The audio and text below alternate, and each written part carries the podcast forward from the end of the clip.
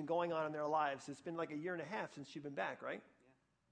Yeah, about a year and a half. Um, yeah, it's great to be back. It's been, yeah, like you said, a year and a half since we've been here, and uh, this is our home church. Um, some of you know definitely, and uh, so it's great to be here again. Um, real quick update on what we're doing there. Um, I personally am keeping busy with. I, I, still do a lot of the office stuff there. I keep up with um, a lot of the details, finances, group scheduling, stuff like that. Um, it's really where my heart is to kind of support to support the ministry. So I really enjoy what I do there. Um, Christy is she's in charge of all the birthday uh, parties for the Casa Hogares, the children's homes that we work with. so she makes sure that the kids feel special on their birthdays and um, provides that ministry for them that way. Um, quick ministry update. This is super quick, but um, this is definitely not my thing. But uh, quick ministry update. Um, we have now about 42 to 44 students living on campus full time, and what they're doing is they're actually they came from the Casa Hogares and they came to finish their high school and college education. Um, so we've actually had six students graduate the program. It's been really exciting to see them kind of move on and um, transition into real life. So it's been great, and uh, thank you all for being or letting us be here, and it's great to see everybody again. Thanks. Just a quick update. Yeah, absolutely. I said this in first service. Uh, Steve and Christy are two of the most humble people you're ever going to meet. And uh, Todd Guckenberger is the executive director of Back to Back Ministries now. And Todd comes to board meetings and he'll always say that if, if he had to choose between Steve and his wife, Beth, it'd be kind of a toss up because Steve is so incredibly valuable to him. You know, a lot of times people think, well, I'm the behind the scenes type of person, and that's not as important as the upfront person. Baloney.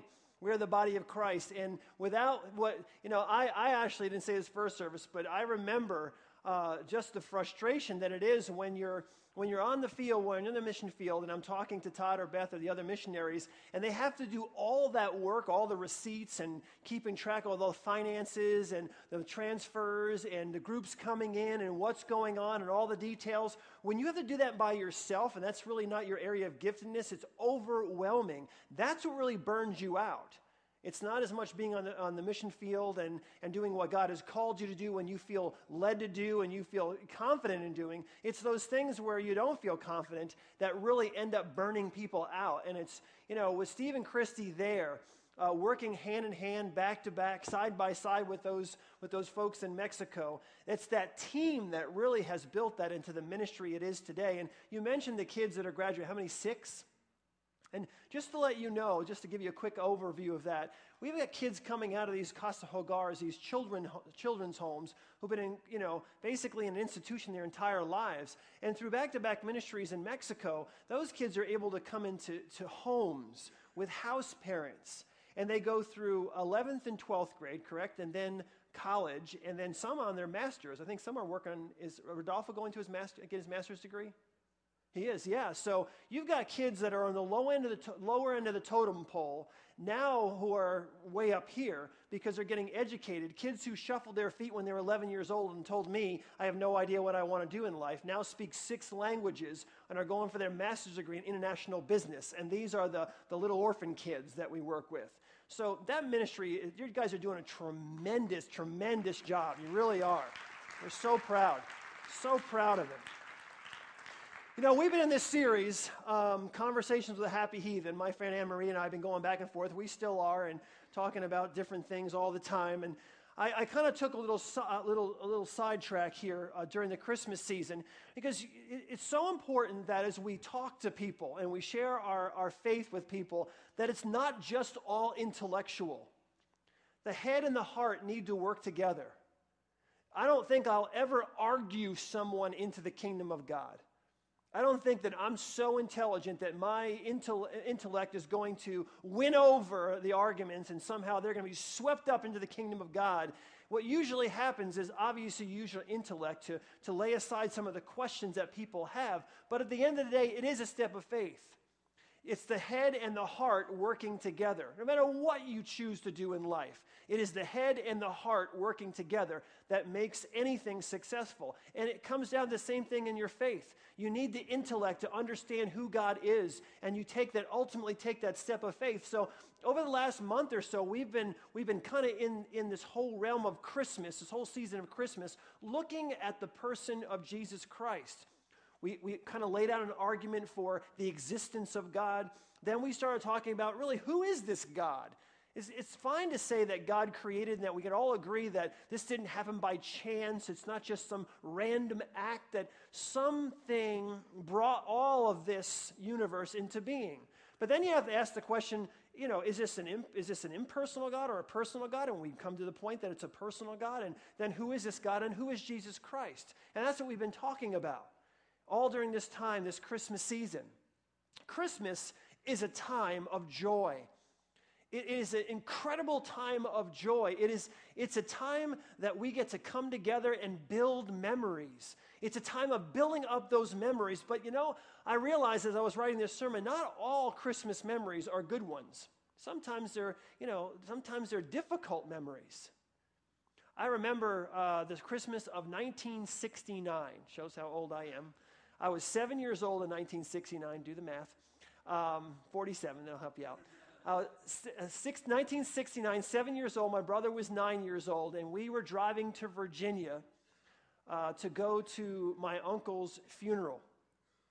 And as we were driving to Virginia my uncle's funeral, we ended up staying on Christmas Eve and on Christmas Day in a motel room. And, uh, you know, I have, it's amazing. At seven years old, I still have feelings it's not, you know, the memories are there, but the feelings are more intense than the memories. I remember opening up a few gifts in this small little motel room and sitting on the bed.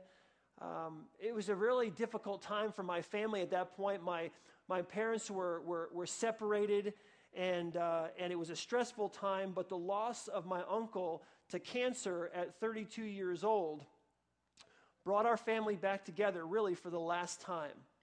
My parents were separated, but because of that incident, because of that whole tragedy of my uncle, it brought us back together for really the last time. It was, it was a really bittersweet Christmas. And I don't just say that for myself, obviously for my brother and also for my, my parents. It was one of those real bittersweet Christmases. Um, kind of a challenging, I'm sure each of us at different times remembers back to a Christmas that was more of a challenging Christmas. I'm sure the, the first Christmas for Mary and Joseph was a challenging one as well. You know, being seven years old and having your Christmas Eve and Christmas Day in a, in a motel room is, is, is difficult. Uh, but being parents and, and having a newborn in, a, in being in a stable, having to stay in a stable with a newborn um, is probably in a category by itself.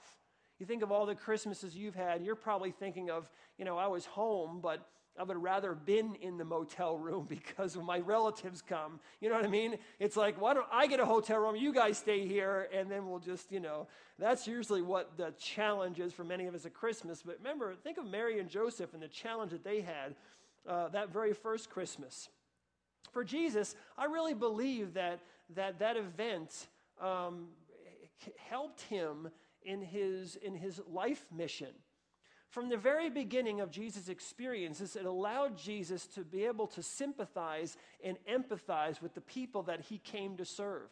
Jesus came as a suffering servant. And from the very, very beginning, his birth, Jesus could truly empathize and sympathize with those that he came to serve. Love came down. Love came down. That's the theme of today. That's the theme of tonight love came down and tonight at 5.30 we're going to come back together and we're going to celebrate that love. Now very quickly um, you know we have tickets. Uh, this is this is a challenging time of the year where we're selling the tickets for $5 you can't afford $5 it doesn't matter we're only trying to cover the cost of some of the musicians that we had to have bring, bring in come tonight with or without a ticket. Bring a bunch of people with you. Totally fine. You want to throw something in the offering as a, as a gift, or that's totally fine. We just want to make sure everyone's here tonight so we can celebrate this day together. Think of today as one long worship service. One long, one long uh, service together. Love came down. So we'll start this morning. We'll go throughout the day. Make sure you don't get out of the don't get your out of the mindset of worship today. Pray all day long. Think about what Christ has done for you. Celebrate the birth of Jesus Christ and how that's impacted your life and the life of those around you. Let's just celebrate this entire day as a day that love came down and we'll start now and we'll end it tonight sometime later tonight because love truly truly came down. Christmas for a lot of people is a time of giving and getting gifts. It's a time to, it's really it's a time to buy gifts. Sometimes because you kind of have to. You know, people do it because they have to. They're out buying gifts and they think, oh, okay, here's my list. I, I have to buy gifts. And when you have to buy gifts, many times they're impersonal. And when you have impersonal gifts, you know what you end up doing with impersonal gifts, right? Let me run down a list of a few things you do with impersonal gifts. First, you have the regift, right? The regift. Don't, don't stare at me like you have no idea. What? Say that again? Regift? Uh, is that a theological term? I've never really heard it before.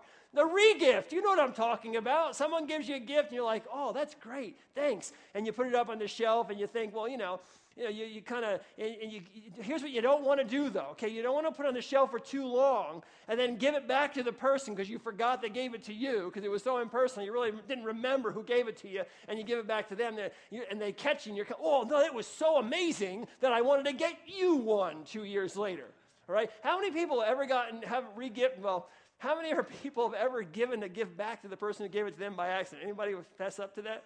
There was like three or four people in the first service. They're a lot on it, more honest than you guys are. All right. I've never regifted because I'm not a sinner like the rest of you, okay? That's so you got the regift, then you have the return it gift, right? The gift that you get, and you're like, oh man, wow, wow, the complete series of Golden Girls. How did you know I wanted that? I mean, it's a, oh my goodness, you know what I'm saying? I mean, I never saw Golden Girls, but now I'm going to watch the whole thing. And you, oh, you take that and you take, you get in your car and you drive right back to Target where they got it. You know what I mean? And you give it back and you kind of, so you take, it's a take back gift. And then you have the obligation gift. You know, someone comes up to you at work or whatever else and they, and they give you, oh, Merry Christmas. You had, you had no intention of buying them a gift, but now they gave you one, so you have the obligation gift. Now you have to buy them a gift, and you're like, oh, thanks so much. Merry Christmas to you. I have a gift for you too. It's at home. Liar. Or I have to go back to the store and get it. And then next day you show up with cheeses from around the world. You know, I thought of you. You know what I mean? The cheesiest person I know. No, I, I, I had to get the, I had to, here's my gift to you. You know, and you share that gift and it's, oh, it's from the it's from from somewhere. I don't know where it's from. It ain't from the heart. From, my favorite gift, my favorite gift growing up, uh, and some of you, if you're older, may remember this, and maybe they still have them. How many people got soap on a rope growing up? Come on, there you go. Soap on a rope. Who sold soap on a rope? What company was that? Avon. My mother was an Avon lady or something. So every year I get a Volkswagen on a rope or something else on a rope. It was like a weapon. You could smack people with it. You know what I mean? Backseat of your car, you just smack your brother in the back of the head.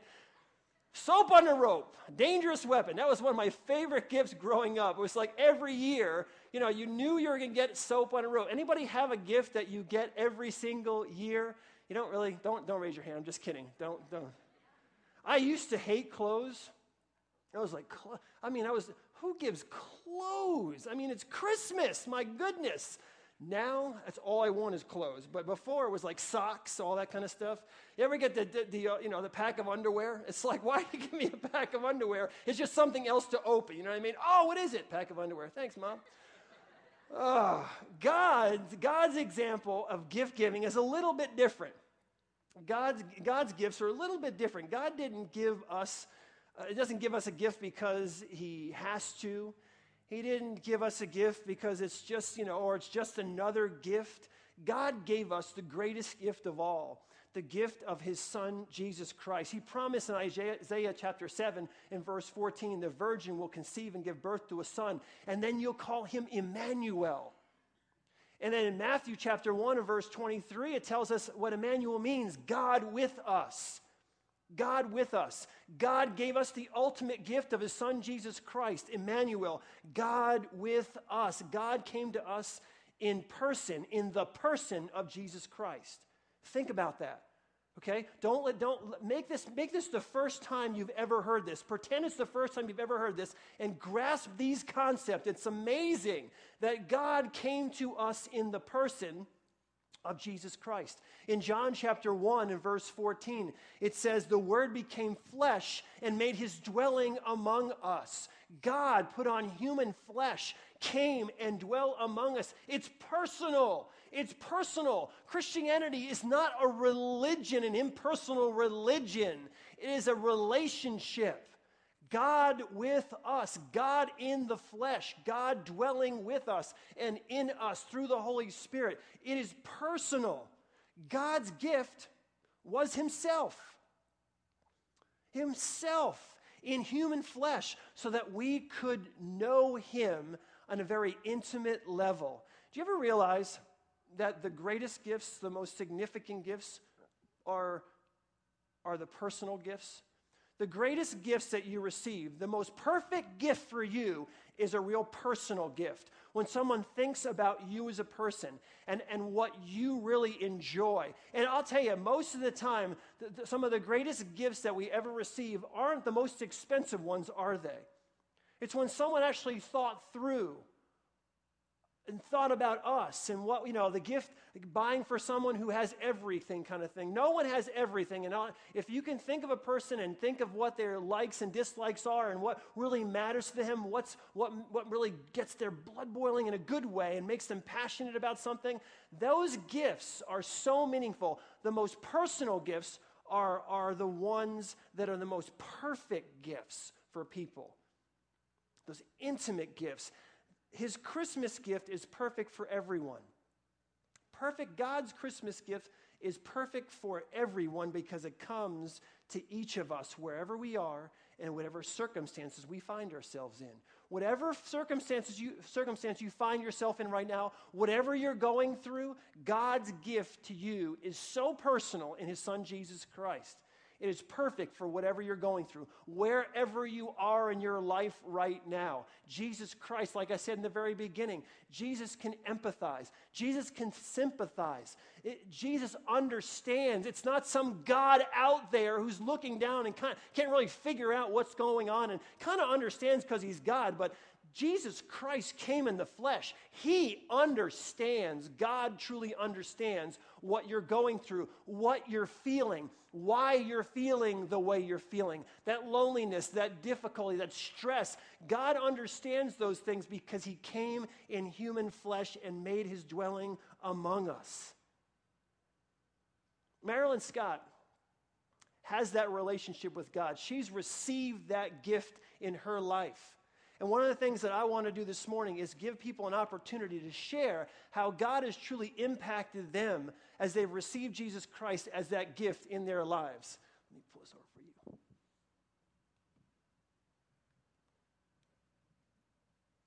Get it close at the end. Good morning. Good morning. Okay. All right. Um, I'm um, Marilyn Scott, and my wonderful pastor called and said, Would you share your testimony? You have five minutes. Those of you who know me know that entails I woke up this morning, thank you, Jesus. Hallelujah. Okay.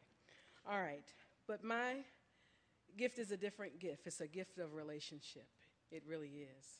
Uh, relationship with God, relationship with His Son, relationship with His Word. Um, I'm what they call blessed and highly favored of the Lord.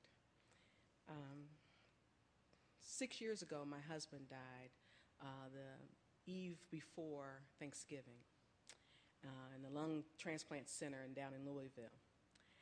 And Dave had been one of those guys that um, loved the Lord, you know, committed and, and dedicated um, to God, and he still ended up with me. So that's what I can say. Well, they told him that he had pulmonary fibrosis. He would live three years. Dave, in his stubbornness and in his faith, lived 13 years. Mm. He had girls to raise. Um, when I was down at the transplant center, and we were there all, all, it seemed like we were there forever, there was a lady who obviously did not know Christ, and she was, her husband was having some type of surgery, something equivalent to having a mole or something taken off his neck or something, but no big opening up your heart, open up your lungs, open up your body, that kind of thing. But there was something about her, so I kept listening to God, and I went over and prayed with her and stayed with her most of the day and um, shared my love for Jesus Christ with her. But then they came out and told me that Dave didn't make it. And so I had to go home on Thanksgiving morning from Louisville and say, Your dad went home to be with the Lord. That's a hard place. That's wasn't in the plans. It wasn't, you know, part of what we were doing and how we were doing things. We were doing basketball and soccer, and you know, we were one of those families. But I remember sitting in my house on Thanksgiving Day, and there were women everywhere. They had come from everywhere. We had a um, network list for rehab that mom would be traveling back and forth to Louisville, and you know you would stay with so and so, and so and so would transport you. But they were at my house on Thanksgiving Day, and I remember saying to one of my oldest girl's friends when she was sitting there, I said, "This is what the body of Christ does. They show up at your house." I, I wasn't aware of a whole lot, but they were everywhere. They were in the. I mean, women who had never been to my house before they showed up on Thanksgiving. They skipped their turkey, they skipped their dressing, and came to my house. And they attended to my girls where I couldn't possibly have because you go to this place when your best friend dies. And so they were there, they were everywhere. I mean, they were everywhere. And I kept going, this is what the body. This is what a relationship with the Lord Jesus Christ does. And so I remember um, saying, okay, Lord, just show me what to do next and, and how, to, how to do it. Because I never planned to be a widow. I just said his stubbornness and his faith kept him for 13 years.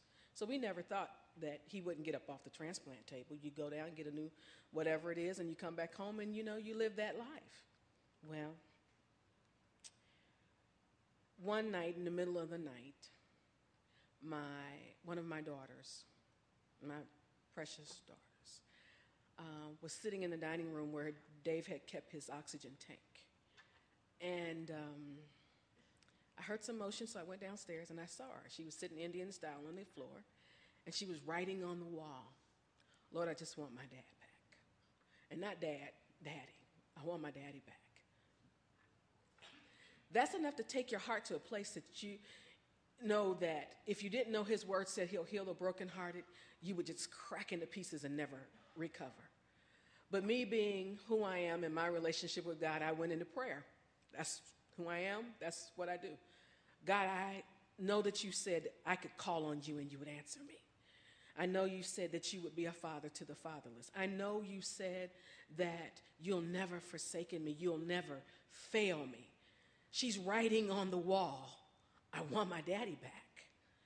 And I don't have an answer for her, and it's the middle of the night. Well, what happened after that was God opened some doors, and we moved to a new place. We had to have a new start, we had to have a fresh start. And in our relationship, you know, our courtship for three years and our marriage for 17 years, I did my job. I raised the kids, I taught them how to read and write.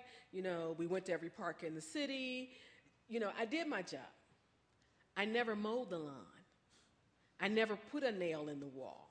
Matter of fact, I was convinced if I ever put a nail in the wall, the wall and the house would come down. so it was one of those things where I moved into this house and these dads showed up. My kids went to CHCA for years. We've been there forever, and I'm still there um, trying to make things work. And um, they showed up.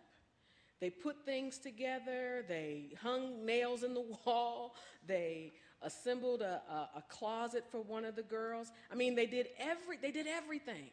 And we laughed and we cried and we had a good time. And some of the dads, because I've, we've raised our kids together, they assemble things that they don't assemble at home. So, of course, I said, I'm telling your wife. That's my sister in Christ, and you don't do all that at home. And I've heard her complain. So but he, killed, he still kept coming back, and so they come back all the time. One of the times they came back, I had said, The wind is so strong and it's so cold that in the sunroom, the wind and the cold comes right through the sunroom. So we came up with an idea of get a screen door for that door. Well, I don't want to offend anybody because I had heard something about this from first service. But one of them was a chemical engineer, one of them was an attorney, uh, another one was an engineer. The other two dads, uh, one was a, a CFO or something. but there were about five or six of them. It took them four hours to put on a screen door. and, and I want you to hear me say this highly intelligent brothers in Christ committed to get the four hours to put on a screen door.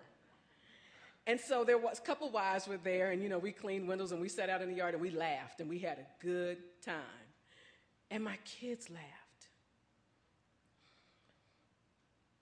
And they laughed and they laughed and they laughed.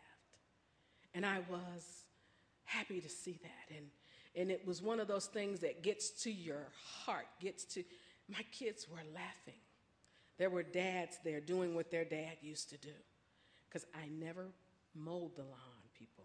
I, I had an aversion to grass. but one of the things that kept me was his word and my relationship with his word and my relationship with the body of Christ who were also committed to his word. So we got closer and we grew more and we learned more because as one of and I forgot to share earlier was one of the dads pulled me to the side and said to me, he said, I never thought Dave would die. Dave came to Father's Group. Dave, you know, he, he did the ministry, he did the work. And we never thought Dave would die. And I said, You knew him like I knew him, stubborn as all get out. But he didn't make it. He went home to be with the Lord.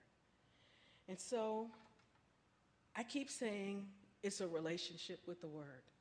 So I did what I do. I prayed. I went into fasting and prayer, and I said, okay, God, show me what to do next.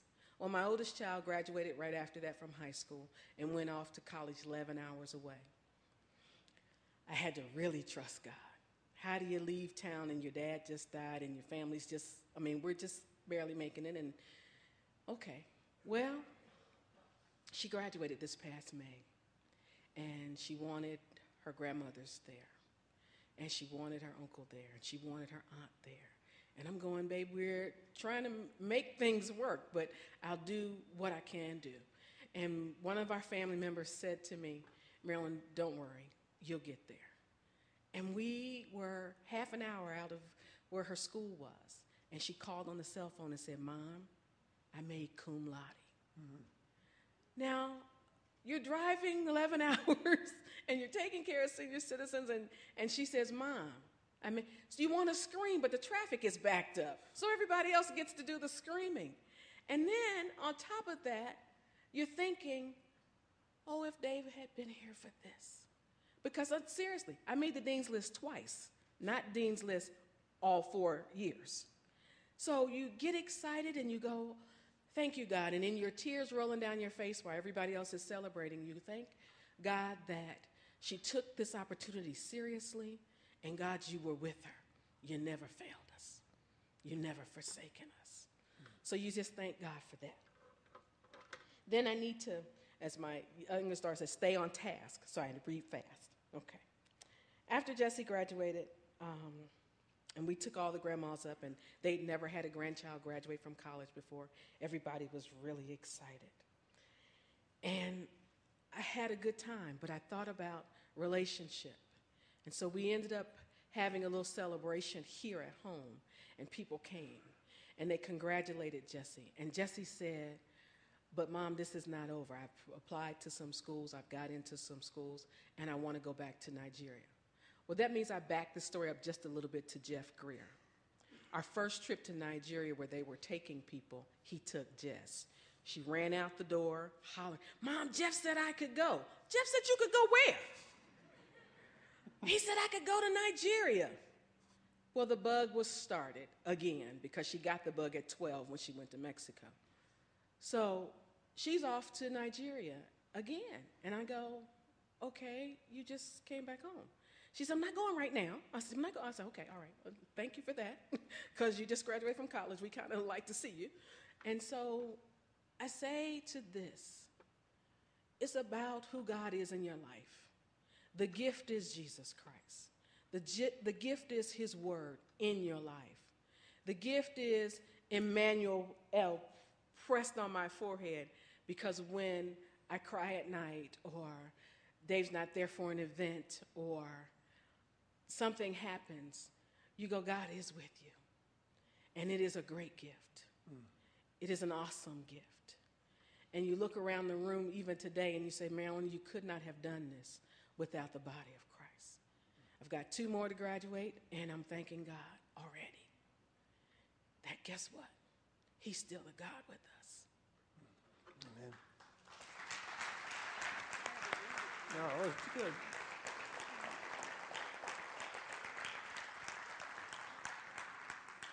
Talk about the, wor- talk about the worshipers. We worship in the corner over there. yeah. Some Sunday mornings, you want to see worship going on, turn around instead of looking up here. Uh, some dancing and all kinds of good things. Oh, thank you so much, Marilyn, for that. God is truly with us in, in powerful, powerful ways. God came personally to Mary and Joseph and to the shepherds and to the wise men, and he comes personally to us today. He comes in a personal way in our lives. The name Jesus means Lord, the Lord saves. God's Son came to save his people from their sin. God sent his Son into our lives to impact our lives and to save us from our own sin. His gift is for everyone, no one is left out. And for those of us who know Jesus Christ, for those of you even this morning who receive Jesus Christ into your life, you will truly understand, maybe for the first time ever, the joy of Christmas. What Christmas is really all about. Romans 10:13 says, "For everyone who calls on the name of the Lord will be saved." God gave us this gift of love. It was truly a gift of love. He came, listen, he came in person for every person. He came in person, in the flesh, for every single person. God gave us the gift of His Son, Jesus Christ. It is an eternal gift. It is truly the gift that keeps on giving because God created us. And because God created us, He knows us and He knows what we need. He knows what you and I both need. He knows what all of us need. He understands what we're going through. He didn't make a list and check it twice before he ended up giving us the gift of his son, Jesus Christ, because he knows you. He created you. He knows that we're all different and we're going to need different things, but the person of Jesus Christ, God in the flesh, answers all of those questions, meets all of those needs for every single one of us. You see, it brings the true meaning of Christmas to life. It brings Christmas to life when you understand the nature of God. In the Psalms, David talks about God's nature. He talks about God's faithfulness and God's mercy and God's compassion and God's forgiveness and God's holiness and God's majesty and God's righteousness. But yet, all through all those things that I just laid out, the one thing that David talks about most is God's steadfast love love, that God loves us, that regardless of whether you love Him or not, or whether you want to serve Him or not, or whether you're living your life for Him or not, He loves you. In Galatians chapter 4 and verse 4, it says, But when the time had fully come, God sent His Son, born of a woman, born under law, to redeem those under law, that we might receive the full rights of sons. In 1 John chapter 4, verses 14, 15 and 16, it tells us, for anyone, if anyone acknowledges that Jesus is the Son of God, God lives in him and he in God. And so we know and rely on the love God has for us. God is love. Whoever lives in love lives in God, and God in him. His gift was not based on how much we love him, but on how much he loves us. It doesn't matter where you are in your life right now. It doesn't matter where if you're if you're if you are laden in sin, if you are living a life that is so far outside of God, he still loves you. And you don't have to work your way to him. You just need to receive that gift of love that he's offering to you. People all the time say, I want to become a Christian, but first I have to be a better person. Baloney, you don't have to be a better person. You become a better person. You become righteous in Christ when you receive Christ. So, God, it's not about how much we loved Him, it's about how much He loved us and gave His Son for us. God gave us Jesus Christ to bring a wholeness. A wholeness. In this world where we face so many burdens and so many struggles, God gave us His Son, Jesus Christ, to bring us a completed life so that we can live for Him and fulfill what He's called us to be and do. His love touches our hearts in so many ways. And I ask Mark Highland also to come and share this morning how God has impacted and touched his life in a very, very profound way.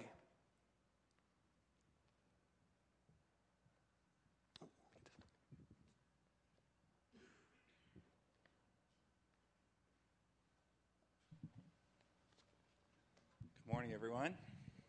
Uh, my name's Mark Highland, and uh, my story today is um, experience that I had with uh, cancer. I'm a cancer survivor. Uh, it started about 10 years ago.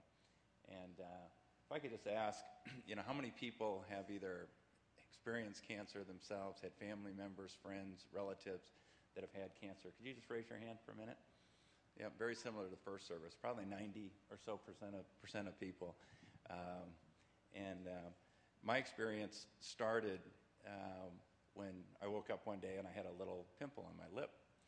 And uh, so, you know, like anything, I just kind of watched it and thought, oh, no big deal. And then I, after a couple weeks, I'm pretty much a baby. I go to the doctor pretty right away.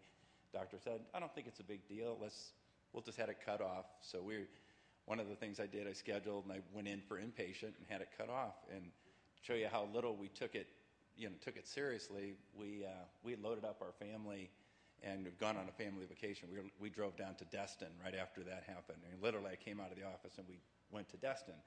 And, uh, but when we got back, we got, I got a call from the doctor and said, hey, you really need to come in. I need to see you. It's something that we need to talk to you about. And uh, if that's ever happened to you, you know that that's normally not a good sign. So I knew something was up, just didn't know what it was. So I went, saw the doctor, and he said, uh, Mark, I have some bad news for you. And I go, okay. Uh, he said, you have um, uh, a cancer called Merkel cell. And uh, it's very rare. Uh, as a matter of fact, to our knowledge, no one in Cincinnati or the, the area has that, has ever had it. Uh, there's 200 cases and, that we're aware of. Uh, it's very fatal cancer, and you know we're going to take this thing real seriously because if it is spread, you basically have two to three months to live. And uh, there's nothing like hearing that, you know, you, you count our breaths that we take, and for somebody to say, hey, that your breaths are going to come to an end uh, is pretty, uh, pretty sobering. So uh, obviously it impacted me, and right away I went home and talked to my wife, Peggy, who's down here, and uh, I said, you know, we need to talk. And uh, so I, I, you know, talked to Peg and said, hey, this is what, what I have. And uh, those of you who Bible study with Peggy and know, she's a very faithful woman, uh, prayer warrior, always has been. And uh, so I remember her saying, no, you know, the diagnosis is wrong. The doctors are wrong. You, you just don't have that. And I remember saying, yeah, that, no, I do. And, uh, you know, it's time for your faith and my faith to show. You know, we've helped other people. We've talked the talk, and now it's, it's our time. You know, it's our time to demonstrate our faith. So, um, you know, love came down to us at, at that moment. Uh, I had a peace about it and said, hey, this is just something you're going to have to deal with. And you have to give this to the Lord because there's, there's nothing, there's no way that I can personally deal with it. It's, it's in the Lord's hand. So, what this did for me, it, it started to activate my faith in a way that I had never uh, experienced. And one of the, one of the gifts that, that came to me was just at that point and through this experience now 10 years later is just an unbelievable um, view of the spiritual realm. You know, before that time, I never really lived or thought in the spiritual realm, but, and I'll, I'll explain that a little bit more, but it, for me, it was really understanding the spirituality that we're here on earth, um, and there's, there's a lot going on that we don't see unless we, we train our eyes properly. So, one, one of the gifts that uh, at that, that time, it just activated our faith.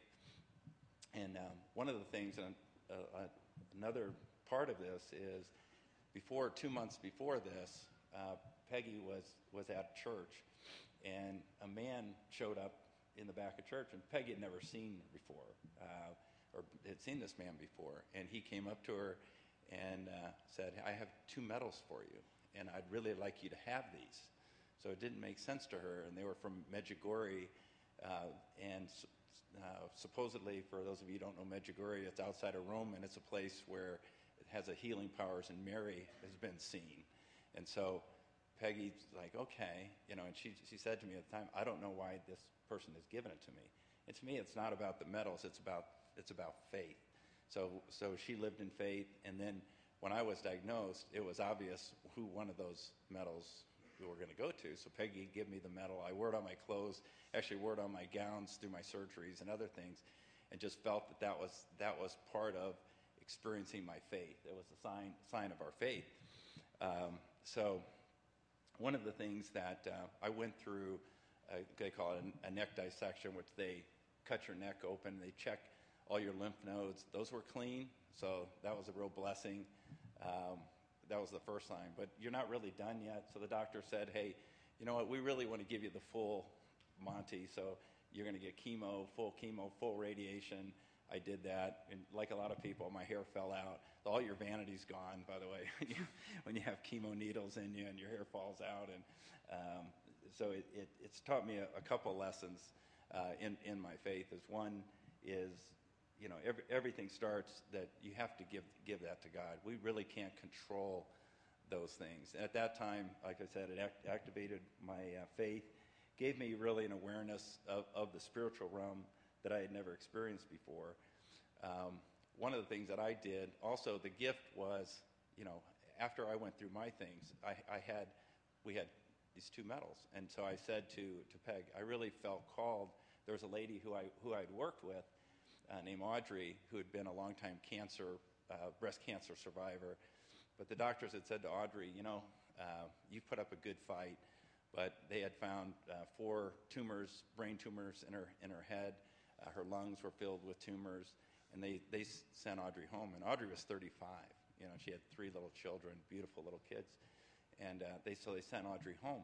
And, and uh, so Audrey came back, and she, she was a work associate. And I just felt called by the Spirit of God to um, talk to Audrey. And so I asked Peg for permission for one of the medals, and again, symbolic of, of our faith, and went and talked to Audrey. And I, I didn't know her faith, I had no idea, but I just felt called to talk to her. So I went in. you can imagine doing this to a work associate, right? It takes it takes faith, especially in today's world. But um, so I talked to Audrey, and I said, Audrey, you know, I'm a cancer survivor. This is what I believe. You know that that this is symbolic of our Lord Jesus Christ. He's the healer. If he, you know, if um, please receive this as a gift from me. And so Audrey listened, and she uh, she just cried, you know, and she we embraced and crying like two babies. I mean, and uh, she just said, "Thank you." You know, that's that's one of the most special gifts that have, that anybody's ever given me. So um, the amazing uh, thing is that again, God activates our faith. Uh, Audrey, a couple months later, went went to the doctor and they did her scan, you know, as they figured out how long she was going to live, and and uh, everything she had was gone. You know, so uh, it was amazing. So she obviously, uh, you know, there are miracles, and uh, that was a miracle. It was it was an amazing thing, but again, um, love came down for us, you know, at the moment, and uh, and through this through this experience. Uh, the other thing that it's done, it's, it's really corrected my vision. Uh, I would say before that, my vision was too focused on myself. Um, but what that did, it just, again, it's opened up a spiritual realm for me that God opens doors around us all the time. It's just our ability to stop, take a look, and stop and, and help. So these doors are opening up, and at another time, I could tell you many more things that have happened like that. But it really opened my eyes so that my eyes can connect with my heart and I can see people that are hurting, you know, and, and uh, just much more able to slow down and really think about other people and, and understand their pain and, uh, and their suffering. Um, so I, I would, uh, knowing that, I know that the, what the evil one does is he, he loves he, to play an isolation game. So I would imagine there's people here who he is in the middle of isolating. Because I, one of the things I realized is that he can isolate you where you sit, where you stand.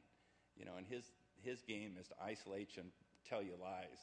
Um, so what I would encourage you, and one of the things that, that the, uh, the vision that, that our Lord has given me is to notice those people.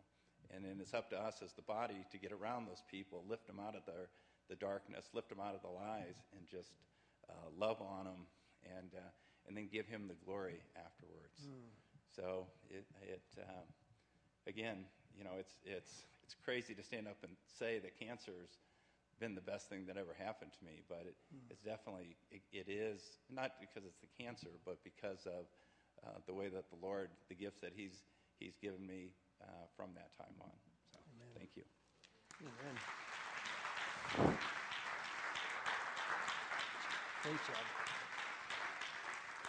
Uh, love came down, and I think every person here has a testimony of how God has impacted their lives in profound ways. You're going to get lots of gifts this Christmas that are going to make you really happy, but none will, will bring to you the joy, none will be as precious and as valuable as the gift of our Lord and Savior Jesus Christ in each of our lives. Love came down and changed the world.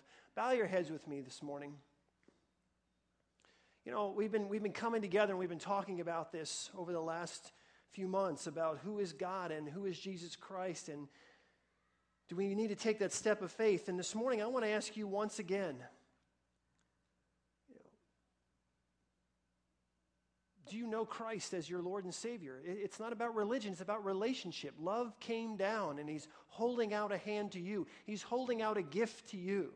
And in order to, in order to really have, the, in order to, to, to truly have a gift, you need to receive that gift. God is offering each of us a gift. And this morning, in, in a symbolic way, if you believe that God raised up Jesus Christ from the dead, if you believe that God sent his only Son into this world so that we could have a relationship with him, that God loved us so much that he sent Jesus Christ into this world so that we can have a relationship with him, what I'd like you to do as we close out this morning with everyone's head bowed, I'd just like you to reach, if for the first time in your life, if you're reaching out to God to receive this gift, I'd like you to reach up your hand and hold your hand out like you're receiving a gift this morning. If this is the first time in your life you've done that. Amen. That is so incredible. Thank you so much. This morning after the service, I have a gift for you if you did reach out your hand. I'm going to put something physical in your hand. Something spiritual is now come into your life. The Holy Spirit of God now indwells you. You have Jesus Christ living with you and in you. You have the power of the resurrection as a part of your life. But I want to give you uh, uh, some, some information, a book, a gift for you to take the next step in your spiritual walk. As we close out this morning, Lord God, I just want to thank you for what you're doing in people's lives, for these testimonies, the way that we're seeing people's lives and hearts revived here at Grace Chapel, the growth that we see in the lives that are being changed. We're so grateful for that. And we thank you in Jesus' name. I want to close out the service this morning with this video.